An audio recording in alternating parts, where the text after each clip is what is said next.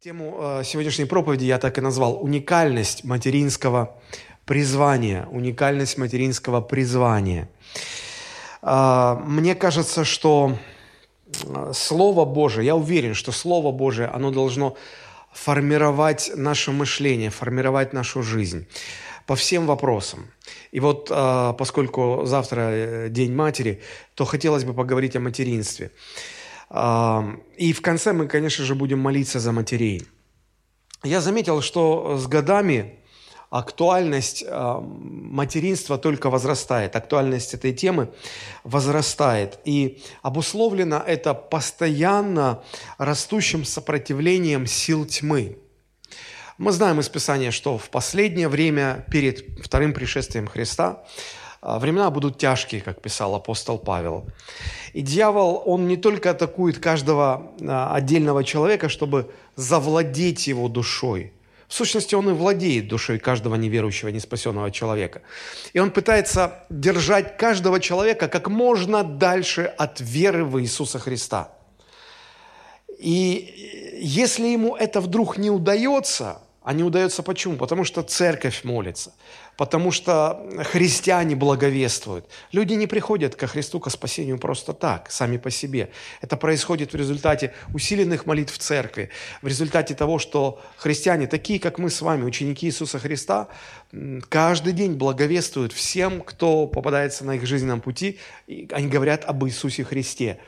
И вот э, комбинация молитв святых, э, благовестия, а, Божьей любви, действия Святого Духа, воздействия проповедуемого Слова на сердце человека, все это и лишает силы тьмы власти над человеком, и человек переходит, как написано в одном из посланий апостола Павла, переходит из тьмы, в, из, из царства тьмы в царство света, переходит от, из-под власти сатаны а, под власть Иисуса Христа.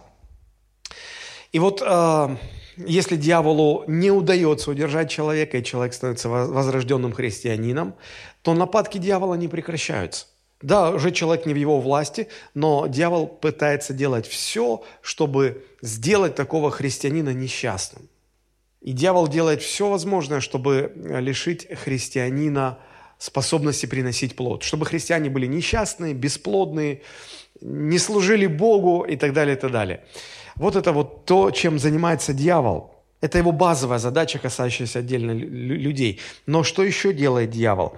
Одна из сфер его деятельности, деятельности заключается в том, что он пытается разрушать обще, общечеловеческие какие-то устои, которые Бог а, сотворил. Ну, например, у всех людей есть базовые понятия, да, что хорошо, что плохо, а, что правильно, что неправильно. А, мы все понимаем, что люди делятся на мужчин и женщин, и мы понимаем, кто такие мужчины, мы понимаем, кто такие женщины. А, мы понимаем, что есть такое понятие, как брак. Бог учредил институт брака. И вот дьявол пытается сегодня все это расшатать, все это подвергнуть сомнению. И одно из таких понятий, которое дьявол пытается дискредитировать, это материнство. Это материнство.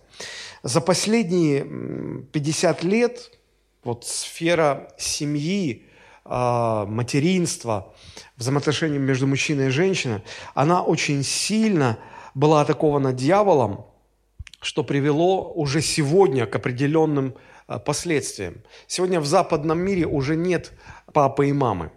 В официальных документах уже пишут родитель А, родитель Б, или родитель 1, родитель 2. А, сегодня уже не говорят на Западе «мать-одиночка», сегодня говорят «родитель-одиночка». Складывается ощущение, что само понятие матери, отца, это как-то вытравливается из человеческого сознания. Сегодня насаждается идея о том, что разделение полов – это явление социальное. То есть, если ребенка одевают в платье и дают этому ребеночку играть с куколками – то, говорят, вырастает из такого ребенка девочка.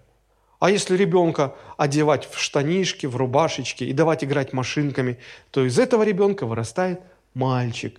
И неважно, кем они родились.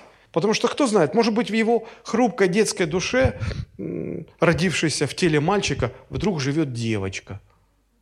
Вот это, это, этим бредом сегодня заполнено сознание людей э, во многих уже странах э, так называемого цивилизованного мира. И ученые мужи, так называемые ученые мужи, пытаются нам объяснить, что разделение полов – это явление социальное. Позвольте, как, какое же оно социальное, когда у мальчиков и девочек при рождении разный набор хромосом? Они на физическом, на биологическом уровне разные – и как ты не одевай их, и во что их не одевай, и с чем бы они, с какими игрушками бы они ни играли, это ничего не меняет. Это Бог установил, кем ты родился и кем тебе быть. Но людям, которые противятся Богу, им так не нравится, им так неприятно соглашаться и признавать, что Бог что-то определяет, что Бог что-то решил, и, и люди должны жить по Божьим определениям. А, семья сегодня подвержена особым атакам. Эм, большинство детей э, и в нашей стране, и в западном мире, они вырастают в неполных семьях. Сегодня молодежь, а, если вы заметили, они не торопятся как-то вступать в брак. Они живут вместе друг с другом, но браки заключать не торопятся. Женщины сегодня рождают э, все позже. То есть, если, женщины, если жен, раньше девушки, они э, рождали детей, первый ребенок рождался, ну, это было где-то вот в районе 20 лет, то сейчас это тенденция такова, что где-то за 30 могут рожать и так далее. И рожают детей гораздо меньше, чем раньше. Раньше в семьях было больше детей, сегодня меньше, или вообще нет детей. А, причем это, ну, не только в неверующих семьях, но и у верующих тоже. А, верующие люди все больше как-то начинают пропитываться а, мирскими ценностями. Потому что, посмотрите, вот когда церковь устроена по приходскому типу, получается, что, ну, как много времени в неделю мы позволяем Божьему Слову влиять на нас. Ну, что такое в неделе два часа богослужения? Часовая проповедь. Я не знаю, есть ли остались еще христиане, которые дома самостоятельно читают Библию. Очень хотелось бы верить. Но сегодня очень многие христиане дома практически Библию не читают. И э, сколько времени мы позволяем этому миру влиять на нас, на наше мышление, и сколько времени мы позволяем Божьему Слову влиять на наше мышление. Здесь явный перевес в пользу мира – вот почему мне кажется, что мы как христиане должны очень трепетно относиться и к э, собраниям церкви, и к проповедям, и к личному чтению и молитве, и к семейному богослужению, если можно так сказать, когда семья собирается, вместе читают Библию, вместе молятся. Это чрезвычайно важно. Это нужно для того, чтобы противостоять давлению этого мира, чтобы не получилось так, что мир имеет на нас больше влияния, чем Слово Божие. А, понятие материнства – одна из таких ценностей. К сожалению, а, больше мирское понимание материнства, оно а, проникает в сознание верующих, нежели это понятие сформировано Словом Божьим. Вот мне бы хотелось сегодня поразмышлять о материнском призвании, показав его уникальность. И мы коснемся нескольких аспектов. Мы сначала посмотрим, как изначально Бог устроил или изобрел материнство. Потом мы посмотрим, как повлияло на это грехопадение. Потом мы посмотрим, как э, сквозь э, историю человеческого бытия э, понимание материнства развивалось и в чем оно выражалось. И также мы посмотрим о том, какова роль женщины будет в вечности – после того, как весь этот мир уже прекратит свое существование. Ну, давайте начнем с самого начала, с книги «Бытие», да, и посмотрим, когда Бог устраивал мир, какую роль Он отвел матерям. А, я думаю, что я не ошибусь, если скажу, что каждая мать является непосредственным соработником или сотрудником Господа в деле появления новой жизни, нового человека. Сама идея материнства, она уникальна, она придумана Богом, и она учреждена Богом. Но вот когда я говорю эти слова, я думаю, что они на вас не производят такого особого большого впечатления. Вы выросли с этим пониманием, что есть мужчины, есть женщины, что ну, каждая женщина, в принципе, может стать матерью, что все мы рождаемся от матерей. Но давайте попытаемся посмотреть на это с позиции Божьего Слова. Задумайтесь вот над чем. В процессе вечности, до того, как Бог сотворил материальный мир, землю, мир людей, мы знаем, что духовный мир первичен, и мы знаем из Священного Писания, что уже был мир ангелов или других каких-то еще небожителей. А, нам в подробностях это не открыто. Но а, мы знаем, что когда Бог сотворил ангелов, то ангелы были существами бесполыми. Не было ангелов мужчин, ангелов женщин или ангелиц женщин, не знаю, как правильно назвать, но они были бесполыми. Идеи пола не существовало. А, даже в самом Боге, в, в триединстве божества, мы знаем, что Бог триедин, и я никак это не смогу объяснить. Это выше человеческого разумения. Бог триедин, Он один, и в то же время состоит из трех личностей. Бог Отец, Бог Сын и Бог Дух Святой. Все эти три личности, они бесполые, у них нет пола. То есть, смотрите, эта идея не была ни в самом Боге, эта идея не была ни в небесном творении. Ангелы, архангелы, небожители, а, они были сотворены бесполыми. Но Бог, когда решил сотворить человека, Он почему-то решил ввести эту идею – то есть я просто хочу подчеркнуть, что этой идеи просто не существовало. Никто не знал, что это такое. И вот когда Бог а, объявляет, что Он сотворит человека, Он говорит, я сотворю человека, мужчину и женщину. И я думаю, что весь духовный мир замер в вопросе, это как? Это кто? Посмотрите, Бытие 1 глава, 27 стих. Написано, «И сотворил Бог человека по образу своему, по образу Божию сотворил его, мужчину и женщину сотворил их». И мужчина и женщина несут в себе образ Божий. Образ Божий никак не связан с полом. Смотрите, потому что Бог бесполый. Но людей Бог сотворил а, разнополыми, и этого раньше вообще нигде никак не было. Это было абсолютно что-то новое. Это было Божье изобретение. И, и люди были сотворены, наверное, неправильно так сказать, в двух видах – или в двух проекциях, в двух вариантах. Отдельно мужчины и отдельно женщины. И это различие изначально было заложено Богом на всех трех уровнях человека. На уровне физиологии, физическом уровне, потому что разный набор хромосом. Физиологически мужчина и женщина очень сильно отличаются друг от друга. Это была разница заложена на душевном уровне. Душевное устройство мужчин и женщин очень разное. Также есть разница и на уровне духа. И я об этом чуть позже скажу. То есть они разные, очень разные. Мужчина и женщина – это разделение является ключевой особенностью Божьего устройства человечества. И вот э, если задуматься, ну, мы, мы, мы понимаем, что Бог создал мужчин и женщин э, для того, чтобы они вместе потом могли воспроизводить людей – но ведь э, у Бога было множество других вариантов, как, как создать себе людей. Без, э, без разделения полов, без размножения. Э, ну, например, как Бог сотворил ангелов. Каждого лично, индивидуально, своими руками. И ангелы, они были именно так сотворены. Ангелы не размножаются, ангелы не заводят семьи, у них не рождаются маленькие детишки-ангелочки. Нет, нет, этого всего нет. Бог каждого ангела, сколько ему нужно было ангелов, Бог сделал каждого ангела своими руками, handmade, как сегодня говорят, да? Непосредственно. Так вот, а, когда Богу понадобились люди, Он мог бы точно так же поступить. Сколько ему нужно, допустим, 10 миллиардов людей, и Он бы сотворил каждого в отдельности человека. Мог бы так поступить?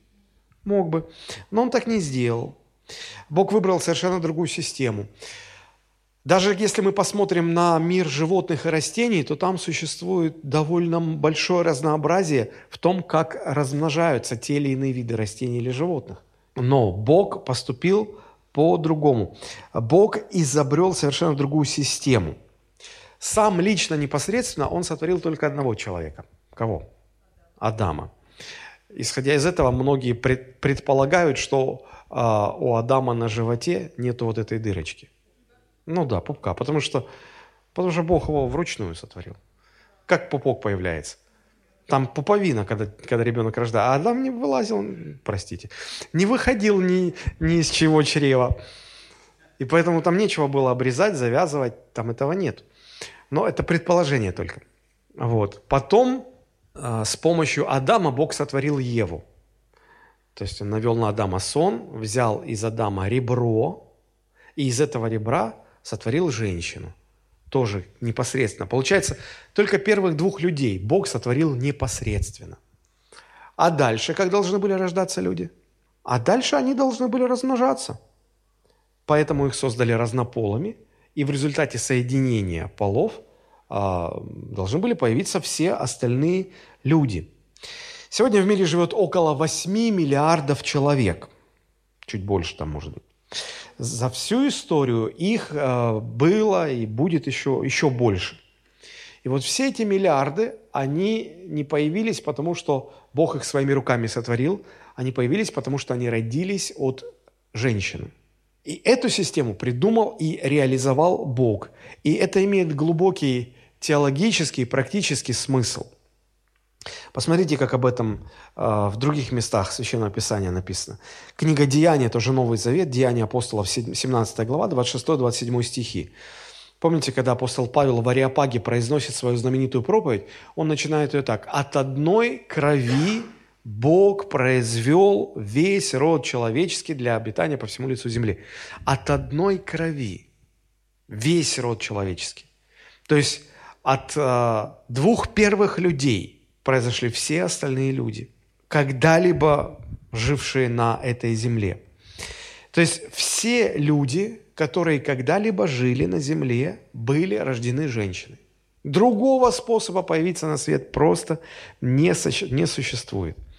И э, в третьей главе книги «Бытие», 20 стих, мы там находим такие слова, когда Бог э, представил Адаму Еву, то э, написано, что Адам сделал вот что. «И нарек Адам имя жене своей Ева». Само слово Ева означает «жизнь». И вот он дает ей имя, ибо она стала матерью всех живущих. Вы можете представить, что у нас у всех одна проматерь. От одной крови, от одного человека а, Ева стала матерью всех живущих. Таким образом, люди, новые люди приходят в этот мир через материнство, благодаря материнству. Материнство – это уникальнейший процесс создания нового человека. И этот процесс требует взаимодействия трех личностей. Но мы понимаем, что как минимум нужны мужчина и женщина, правда же? И нужен еще Бог. Для того, чтобы зародилась в чреве матери новая жизнь, нужна одна мужская клетка, нужна одна женская клетка, и нужно, чтобы Бог вложил дух нового человека в образовавшийся в утробе зародыш. Бог так устроил, что все люди создаются с помощью мужчины, женщины и Господа. Причем роль Бога здесь является решающей – Потому что очень часто мужчина и женщина хотят, а не могут. И обратная сторона. Иногда мужчина и женщина не хотят, они могут предотвратить, а рождается... Помните, Давид, когда согрешил с Версавией, он не хотел, чтобы это имело последствия какие-то. Но они появились. Родился ребенок. Удивительно. Само соединение двух клеток, мужской и женской, просто то, что они соединяются, это уже чудо ученые, медики говорят, что а, из, из миллионов мужских половых клеток, которые соприкасаются с одной женской половой клеткой, принимает женская половая клетка только одного из миллионов. Поэтому то, что вы родились, вы счастливчик. Вы прошли отбор, а вы один из миллионов. Тот, э, та мужская половая клетка, которая была принята женской половой клеткой, это лучше. Самый был шустрый. Ша, самый такой пробивной. И у него получилось. Так вот, это само по себе чудо. Но еще большим чудом является таинство, таинство помещения духа нового человека. Ведь все-таки этот дух нового человека сотворил только Господь. И вот он, он видит а, в, в, в чреве матери зародыш, маленький образовавшийся зародыш из нескольких клеточек. И он, он теперь уже приходит к, к матери, и он помещает в этот маленький зародыш новую жизнь. И вот в этом смысле женщина является непосредственным сотрудником Бога в деле производства нового человека, если так можно сказать. Это удивительно, друзья. Это удивительно. Непосредственное сотрудничество. Причем неважно, женщина верующая, неверующая. Если она становится матерью, мать, матерью, то она непосредственно сотрудничает с Господом. В этом непосредственном сотрудничестве матери с Богом заключается уникальность материнского призвания. Ни один пастор, ни один пророк, ни один Божий служитель, как мы знаем, как мы себе представляем Божьих служителей, он не, не сотрудничает так глубоко с Богом, как это сотрудничество мы можем видеть между Богом и Матерью. Этого никогда не переживал ни, и не будет, и не, и не может, в принципе, пережить ни один мужчина. Этого никогда еще не переживала женщина, которая еще не стала матерью. Итак, создание нового ребенка – это, это, по сути, таинство взаимодействия Бога, мужчины и женщины. Эти три личности участвуют в создании нового человека. А, я попытаюсь сейчас нарисовать вам такую иллюстрацию. Мы все ходили в детский сад в свое время – и э, вы, наверное, помните, что в детском садике у вас получалось там с кем-то дружить, а с кем-то не получалось дружить. И вот представьте, что три ребеночка нашли общий язык и решили в песочнице, в песочнице вместе построить башенку из песка. И вот они потратили на это время, силы, э, все, у них получилось, и они смотрят, радуются, любуются, как хорошо получилось. И вдруг какой-то мальчишка из соседней группы – приходит со своей лопаткой и начинает вот так вот все крушить, ломать и так далее. Как вам кажется, что чувствуют вот эти трое созидателей этой башенки? Расстройство, они плачут. Они могут подраться с этим мальчиком, если еще чувствуют в себе силы. Но, но это всегда приносит жуткое-жуткое расстройство. А теперь представьте, что вот не замок из песочка – а нового человека. Творят три личности – мужчина, женщина, Бог. А потом кто-то приходит и делает аборт, разрушая все то, что Бог так трепетно созидал. Мы даже представить себе не можем, что чувствует Бог и что испытывает Бог, когда люди принимают решение сделать аборт.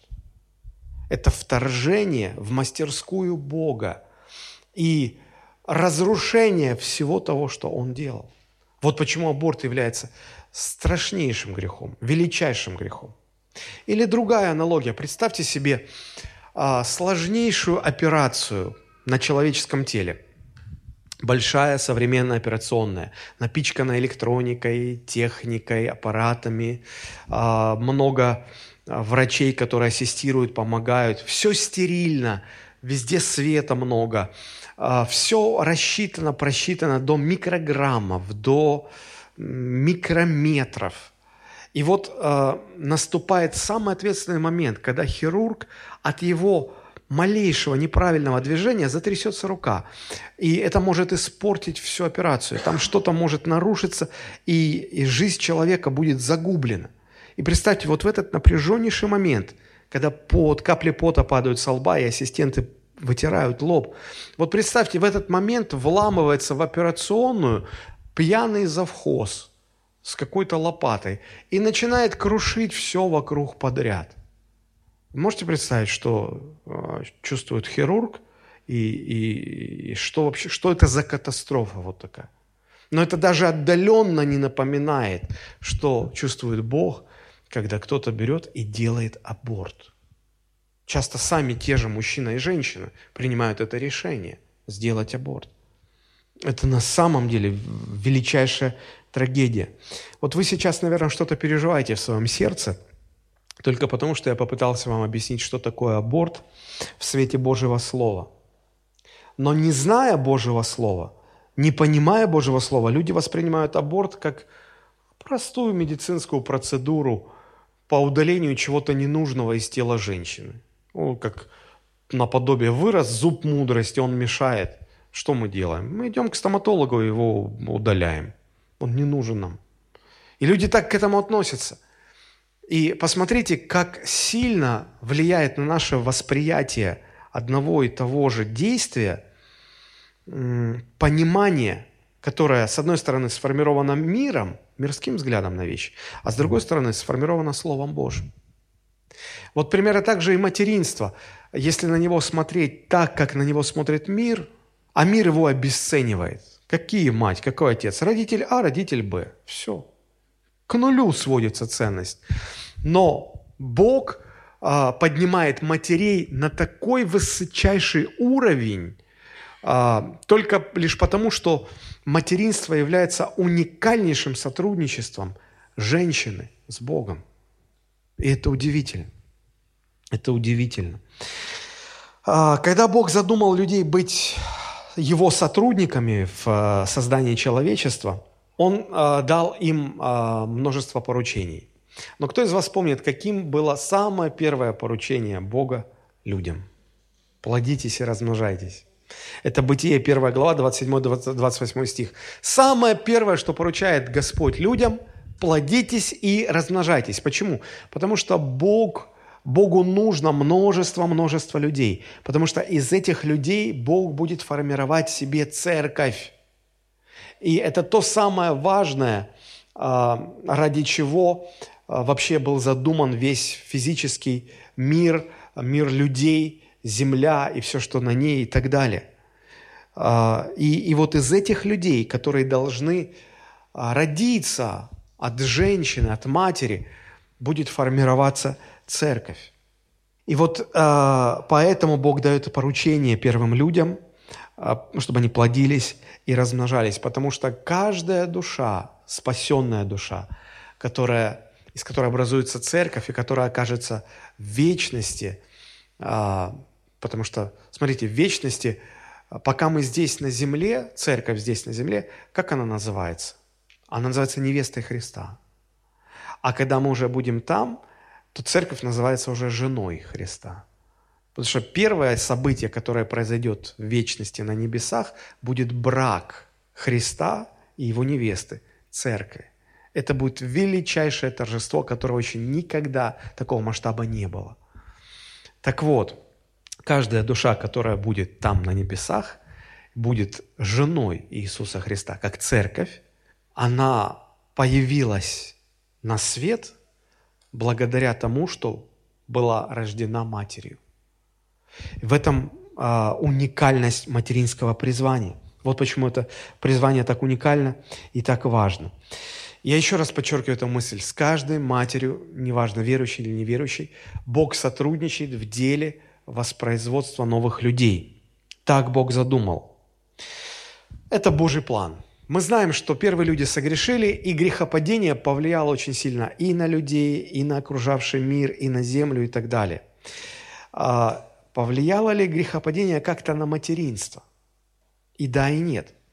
То есть, с одной стороны, грехопадение оказало колоссальное влияние на людей, Люди стали враждовать с Богом, люди стали враждовать друг с другом. В мир вошла смерть, болезни, а, весь мир был подвержен закону тления. Но, вот несмотря на то, что столько много изменений принесло грехопадение, Божий изначальный замысел и материнство, как изначальный Божий замысел, это не изменилось. Грехопадение это не поменяло. Посмотрите, когда мы э, читаем Бытие 3.15, мы видим, как Бог обращается к дьяволу, это уже после того, как люди согрешили. И Бог, обращаясь к дьяволу, он говорит такие слова. «Вражду положу между тобою и между женою, и между семенем твоим, и между семенем ее. Оно будет поражать тебя в голову, а ты будешь жалить его в пету». То есть э, Бог говорит, что мать, ну, женщины не перестанут становиться матерями. Матери будут продолжать рождать детей. И, и будет вражда, Бог говорит, дьявол, между тобой и между женщиной будет вражда. И будет вражда между твоими потомками и ее потомками, между твоими слугами и ее потомством. И вот э, богословы усматривают в этом 15 стихе первое упоминание о Христе. В чем оно заключается? Посмотрите здесь, как сказано. «И между семенем твоим это к дьяволу обращение, и между семенем ее, то есть женщин. Каждый человек приходит в этот мир а, в результате соединения мужского и женского семени. И, и таким образом появляется новый человек. Но есть только один, кто а, пришел в этот мир исключительно от женского семени, не имея а, соединения с мужским семенем. Это был Иисус Христос. Мы называем это непорочным зачатием. Помните, когда ангел пришел к Деве Марии, ну, некоторые исследователи утверждают, что это была девочка лет 14, а некоторые говорят 12 лет. А, но так или иначе, в то время очень рано а, девушки выходили замуж. Это была очень юная, молодая девушка в еврейском городе Назарете. И вот э, Бог посылает архангела к ней и говорит, что ты станешь матерью Мессии. И она удивлена, потому что она говорит, я девственница, я не знала мужа. Как это произойдет? И ангел говорит, э, ну, то еще, конечно, объяснение, но все же он говорит, э, она спрашивает, как это произойдет? Он, он говорит, Дух Святой сойдет на тебя, и сила Всевышнего осенит тебя она, наверное, задавалась вопросом, а нужно же мужское семя. Мужского семени не будет, только твое семя. Мужского семени не будет, потому что отцом этого рождаемого будет Бог, его духовное семя. Здесь нельзя допустить а, мужского человеческого семени. Оно не должно там быть. И вот а, через эту девушку рождается Иисус Христос – и вот э, смотрите, э, возвращаемся к 15 стиху, когда сказано, что э, семя твое поразит, семя жены поразит значит, дьявола в голову, то есть принесет полную победу, полное сокрушение. Я уже сказал, что некоторые богословы видят в этом указание на то, что это Христос, тот, кто родился от семени жены только. Он придет и принесет победу победу над силами тьмы. И мы об этой победе читаем Колоссянам 2 глава 15 стих. «Отняв силы у начальства властей, властно подверг их позору, восторжествовав над ними собою». Это сказано о Христе. Но также, но также эту победу разделят и Христовы. Как в 15 главе в, в, в Бытие 3.15 сказано, что семя ее, семя жены или а, по-другому это можно прочесть как потомки жены. Здесь указание и на Христа, и на других людей. То есть Бог говорит дьяволу, что смотри, те люди, которых ты сейчас вроде как взял под свою власть, ты над ними одержал победу, однажды они победят тебя. Однажды ты будешь побежден не благодаря а, силе архангелов, не благодаря силе каких-то других небожителей, но тебя победят те, кого ты сейчас э, взял под свою власть. И так и произошло. Ефесянам 3 глава 10-11 стихи, э, здесь сказано о том, что церковь э, становится, церковь входит в победу Христа. И каждый христианин, возрожденный христианин, живущий чистой, беспорочной жизнью, он также имеет власть над дьяволом и может побеждать дьявола – Посмотрите, как написано.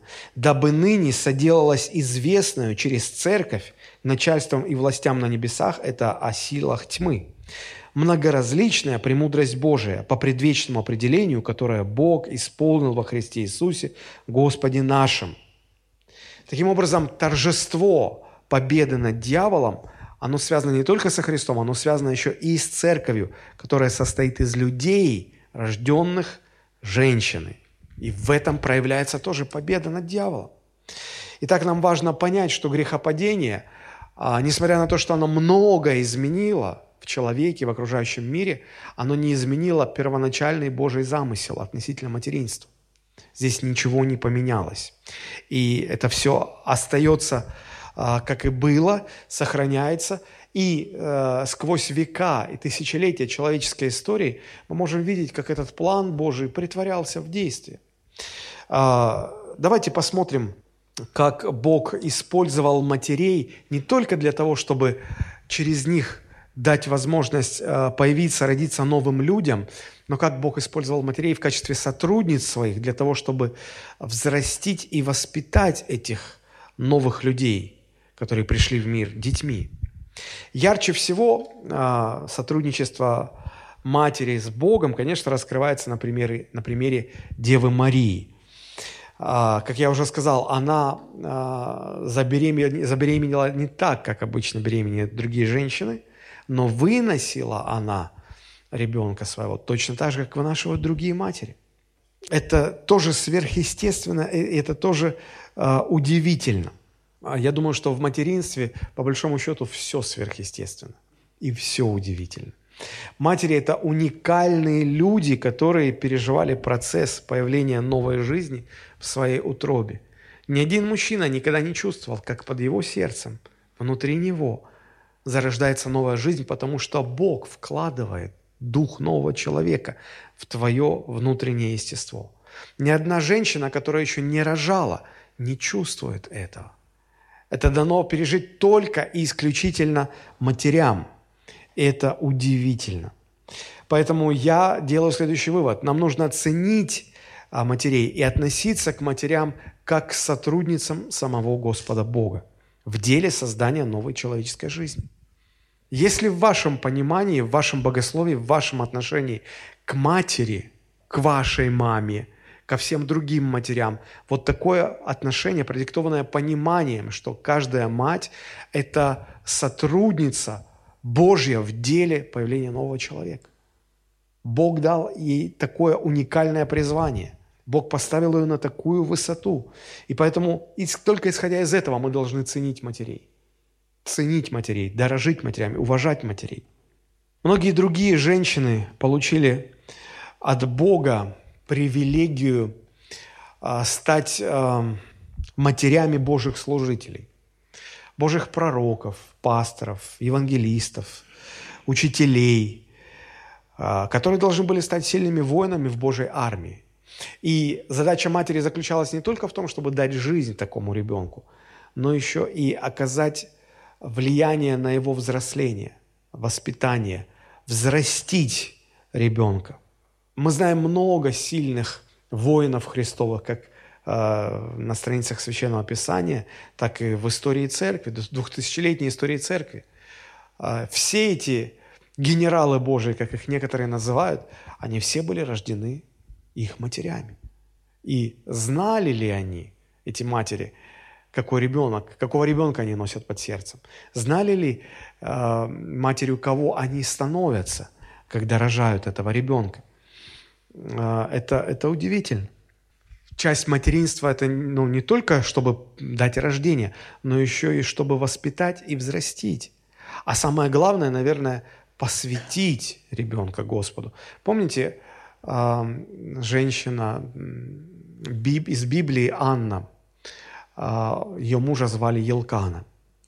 И у нее долго-долго не было детей. И она переживала из-за этого. И она молилась Богу, но ее молитвы оставались без ответа. И вот однажды, совсем отчаявшись, она молилась особенной молитвой. Она сказала, «Господь, если ты дашь мне э, ребенка мужеского пола, если ты дашь мне сына, то я посвящу его тебе на служение». Смотрите, как эта женщина молится. Она говорит, Господь, я хочу родить сына для Тебя. Для Тебя. Бог услышал эту молитву. Мне кажется, что это должен быть мотив каждой, каждой женщины-христианки. Желание родить, э, родить ребенка для Бога, посвятить Богу. И каждая мама-христианка, рождая своего ребенка, она должна посвятить его Господу. В истории Божьего народа были миллионы таких матерей. И это наивысшая форма сотрудничества. Не только дать жизнь новому человеку, но и помочь этому человеку взрасти, вырасти, э, взрастить его, воспитать его, посвятить его Богу. Это удивительно. В этом смысле воспитательная роль матери, она, она чрезвычайно велика. Я даже склоняюсь к мысли, мне кажется, что в определенном смысле – влияние матери на воспитание ребенка, оно даже выше, чем влияние отца. Я попытаюсь объяснить. Но этому есть объяснение на уровне бытовой логики. Да? Э, муж, отец, он добытчик, он обеспечитель, и он занят этим всем. И когда рождается ребенок, он маленький совсем. Но вы наверняка замечали, что когда есть и папа, и мама, и вот малыш, да, вот он сидит, он еще ходить не может. Если рядом и папа, и мама, и, и мама зовет ребеночка, и папа зовет ребеночка, к кому пойдет ребеночек? Чаще всего к маме. Почему? Он чувствует эту связь. Он, был, он, он провел первые 9 месяцев своей жизни, будучи соединенный пуповиной со своей мамой, находясь внутри ее утробы. И сегодня ученые говорят, что клетки матери через пуповину – они гуляют из организма мамы в организм ребенка, из организма ребенка в организм матери. Там еще столько неизведанных процессов. И вот благодаря того, что, тому, что есть какая-то связь. Папа на охоте забивает мамонта, добывает еду для семьи. Ну, я утрирую, образно говорю. А ребенок с мамой. Ребенок не с папой, ребенок с мамой. И вот потому, что ребенок все время с мамой, у нее есть возможность что-то вложить в ребенка, взрастить в ребенка. Вот почему я э, считаю, что уже у матери больше, в некотором смысле, влияние на воспитание своих детей больше, чем у отца. А плюс еще вот какой момент. Когда мы читаем э, Ветхий Завет, книги царств, первая, вторая, третья, четвертая книги царств, Паралипоменон, там идет описание истории э, израильского народа, один царь сменяет другого царя, и когда все это читаешь, обращаешь внимание вот на какую закономерность. Получается так, что вот царем является благочестивый человек. Он, он, он, он приближает свой народ к Господу, он э, правит честно, праведно, вместе с Богом, он не грешит, он благочестивый царь. И почему-то в его семье его потомок, его сын, когда по смерти отца становится царем, он становится безбожным царем. А потом у этого безбожного царя вырастает сын, который становится потом праведным царем. Как это, я себе задавал вопрос, как это получается, что у благочестивого царя вырастает безбожный сын? И наоборот, как у безбожного царя потом появляется праведный сын, э, сын и он становится царем-праведником. Как это возможно? Мы же понимаем, что от осинки не родятся апельсинки, правильно? Каждый рождает по роду своему. И в нашем понимании, в нашей логике, если благочестивый отец, то должен быть благочестивый сын. И никак не наоборот. А в Писании мы не видим такой, а, проявления такой закономерности. Я очень долго не обращал внимания на, на один фактор. Потому что когда представляют там нового царя, и, и, и когда говорят, что ну вот папа его ходил перед Господом, подобно Давиду, во всем угождал Богу, а вот сын его стал нечестивым правителем. Имя отца его такое-то, и вот фраза, на которую я не обращал внимания, имя матери его такая-то. Я пропускал это читал дальше. Я никогда не брал в расчет мать.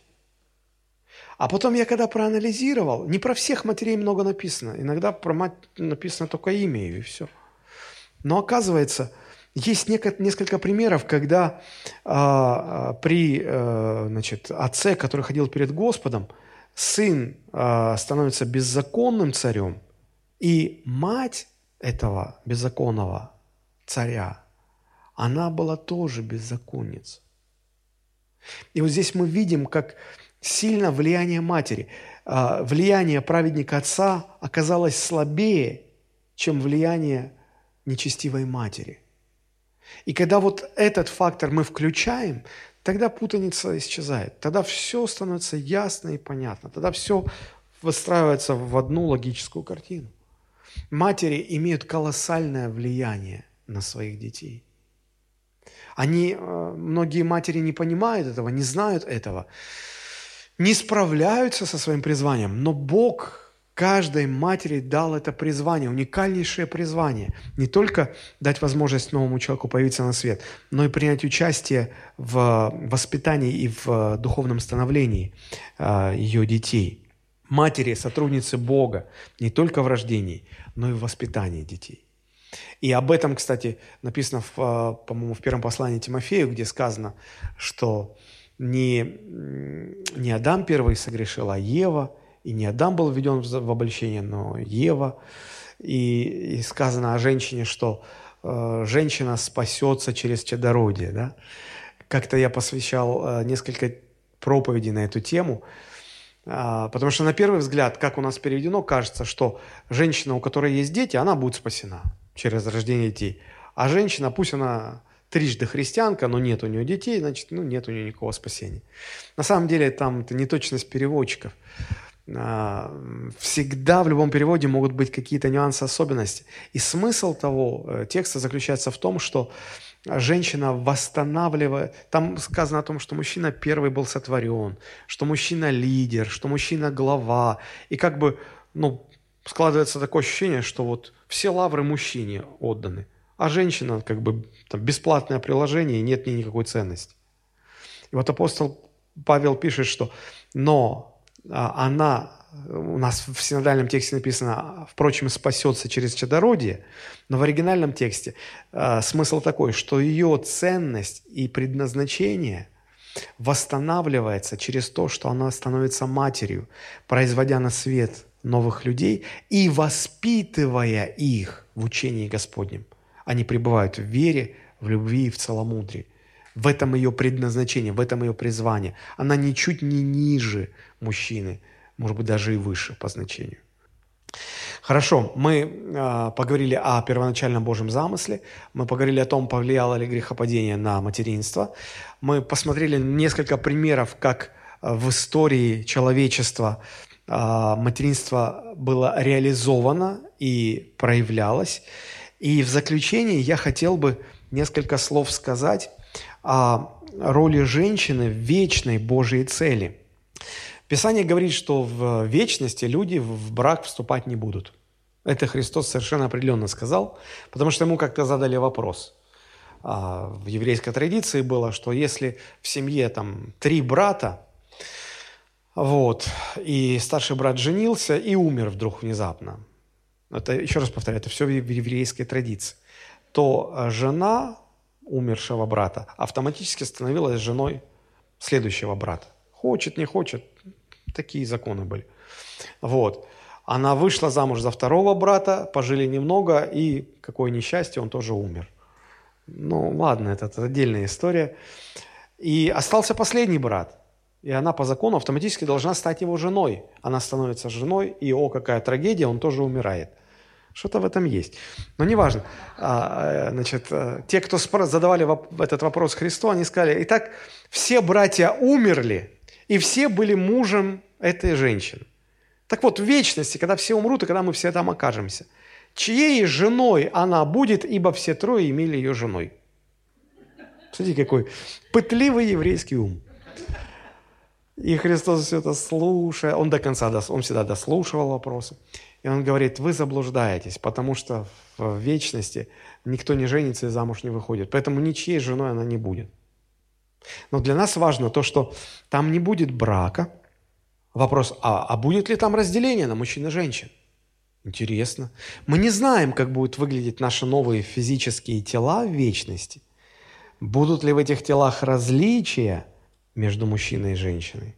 Нам это доподлинно неизвестно – но есть несколько мест Священного Писания, на основании которых мы можем сделать некоторые предположения.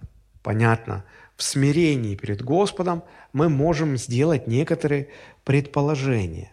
И в том числе и о роли женщины, и о роли матери в вечности, когда этот земной мир закончит свое существование. А, вот я попытаюсь объяснить, почему я думаю, что все-таки женщины останутся женщинами, мужчины останутся мужчинами.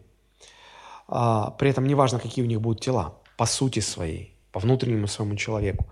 И роль женщины останется чрезвычайно важной даже в вечности. Попытаюсь объяснить, постарайтесь понять мою логику.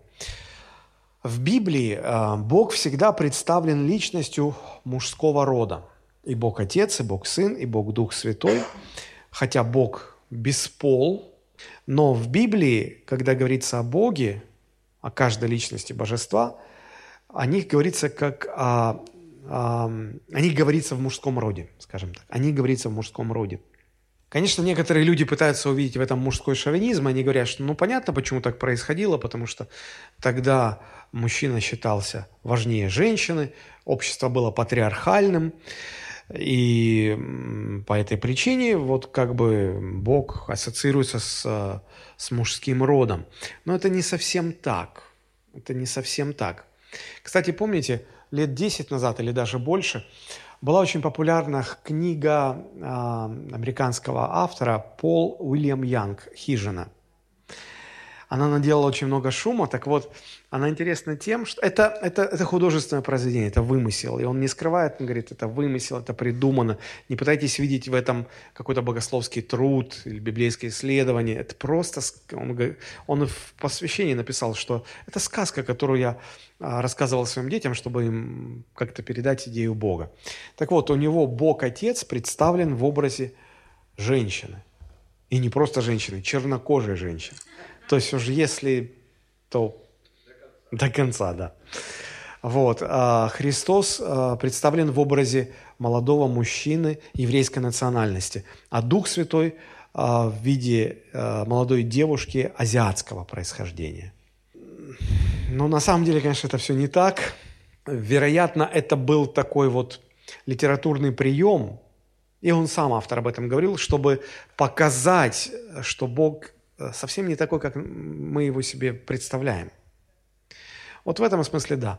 А, книга наделала много шума, кому-то она понравилась, кому-то не понравилась. Многие э, пасторы не рекомендовали христианам читать ее. И я могу их в, каком-то, в какой-то степени понять, потому что знаете, что происходило? Христиане так увлекают... Книга написана очень э, живо, очень интересно. И я сам помню, я ее прочитал за один раз, за одну ночь, а я не смог оторваться. Э, я начал вечером и закончил утром. А, потому что так написано, что ты останавливаешься на одной главе, и она так заканчивается, что ты, ты не можешь. Любопытство сильнее желания спать, и ты читаешь дальше, и дальше, и дальше. Вот. И в чем опасность-то, в чем негатив? А, в том, что христиане, хорошие, добропорядочные христиане, прочитав ее, так ей были увлечены, что рассматривали ее просто как продолжение Библии, как какой-то третий завет. И уже начинали воспринимать Бога не в свете Священного Писания, а в свете книги Хижина, что, естественно, вводило в заблуждение, нельзя так вести себя. И вот для того, чтобы исключить это, многие пасторы, ну не то что запрещали, не рекомендовали, скажем так. Вот, но сейчас не про эту книгу. А, идея о том, что а, мужской шовинизм послужил причиной того, что Библия представляет нам Бога в мужском роде, она не выдерживает критики, потому что, а, ну, во-первых, и в Ветхом и в Новом Завете Бог очень высоко ставит женщину, это раз.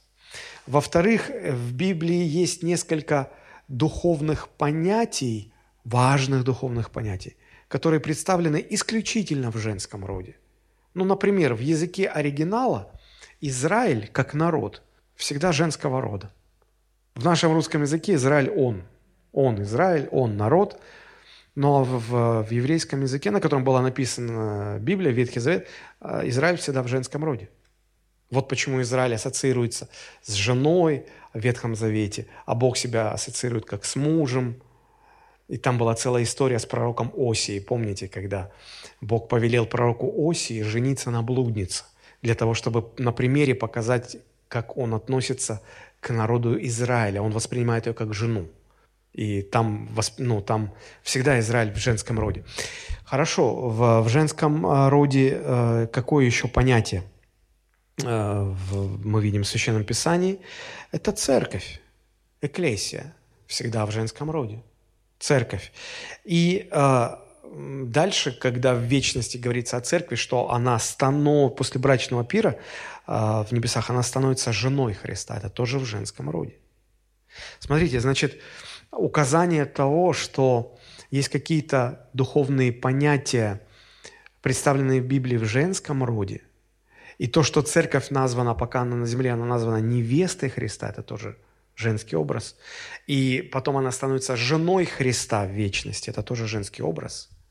Исходя из этого, мы можем сделать предположение, что роль женщин, женщины не перестанут быть женщинами в вечности. И роль женщины, она чрезвычайно важна. Возможно, вот в эти понятия мужчина и женщина будет вложен какой-то новый смысл духовный, вечность. Но эти понятия будут оставаться там. И роль женщины будет чрезвычайно важна, даже там, в вечности. Друзья, все это я говорю для того, чтобы подчеркнуть уникальность материнского призвания. Я уже заканчиваю. А, уникальность это заключается в том, что Бог а, предназначил женщине стать матерью и в этом смысле быть а, непосредственным соработником Творца в деле появления новых, новых людей. Понимание вот этих истин, понимание этих вещей должно дойти до наших сердец, чтобы мы позволили Божьему Слову сформировать в нас библейское отношение, в частности, к своей маме и вообще к матерям в целом. Это должно э, помочь нам, это указывает нам на необходимость ценить и почитать матерей, ценить и почитать женщину-мать, поскольку сам Бог, сам Господь Бог избрал ее вот такой своей непосредственной сотрудницей. Если есть какой-то президент страны, которого вы уважаете, а я думаю, что каждый гражданин должен уважать президента своей страны. Это по Библии. Каким бы он ни был. Вот. Значит, если вы уважаете э, президента, то тех, кого он выбрал быть э, своими непосредственными помощниками, нам нужно уважать хотя бы только потому, что это, изб... это, это выбор президента. Правда же? Ну, логику улавливаете? А здесь Господь выбрал женщину стать матерью и таким образом быть э, непосредственным сотрудником самого Господа Бога в деле появления новых людей. И уже это указывает на то, что нам нужно э, почитать, ценить, уважать матерей. Друзья, Библия учит нас почитать всех трудящихся в Господе. Особенно почитать наших духовных наставников – Преимущественно почитать тех из них, кто трудится в Слове Божьем, донося нам истины Священного Писания.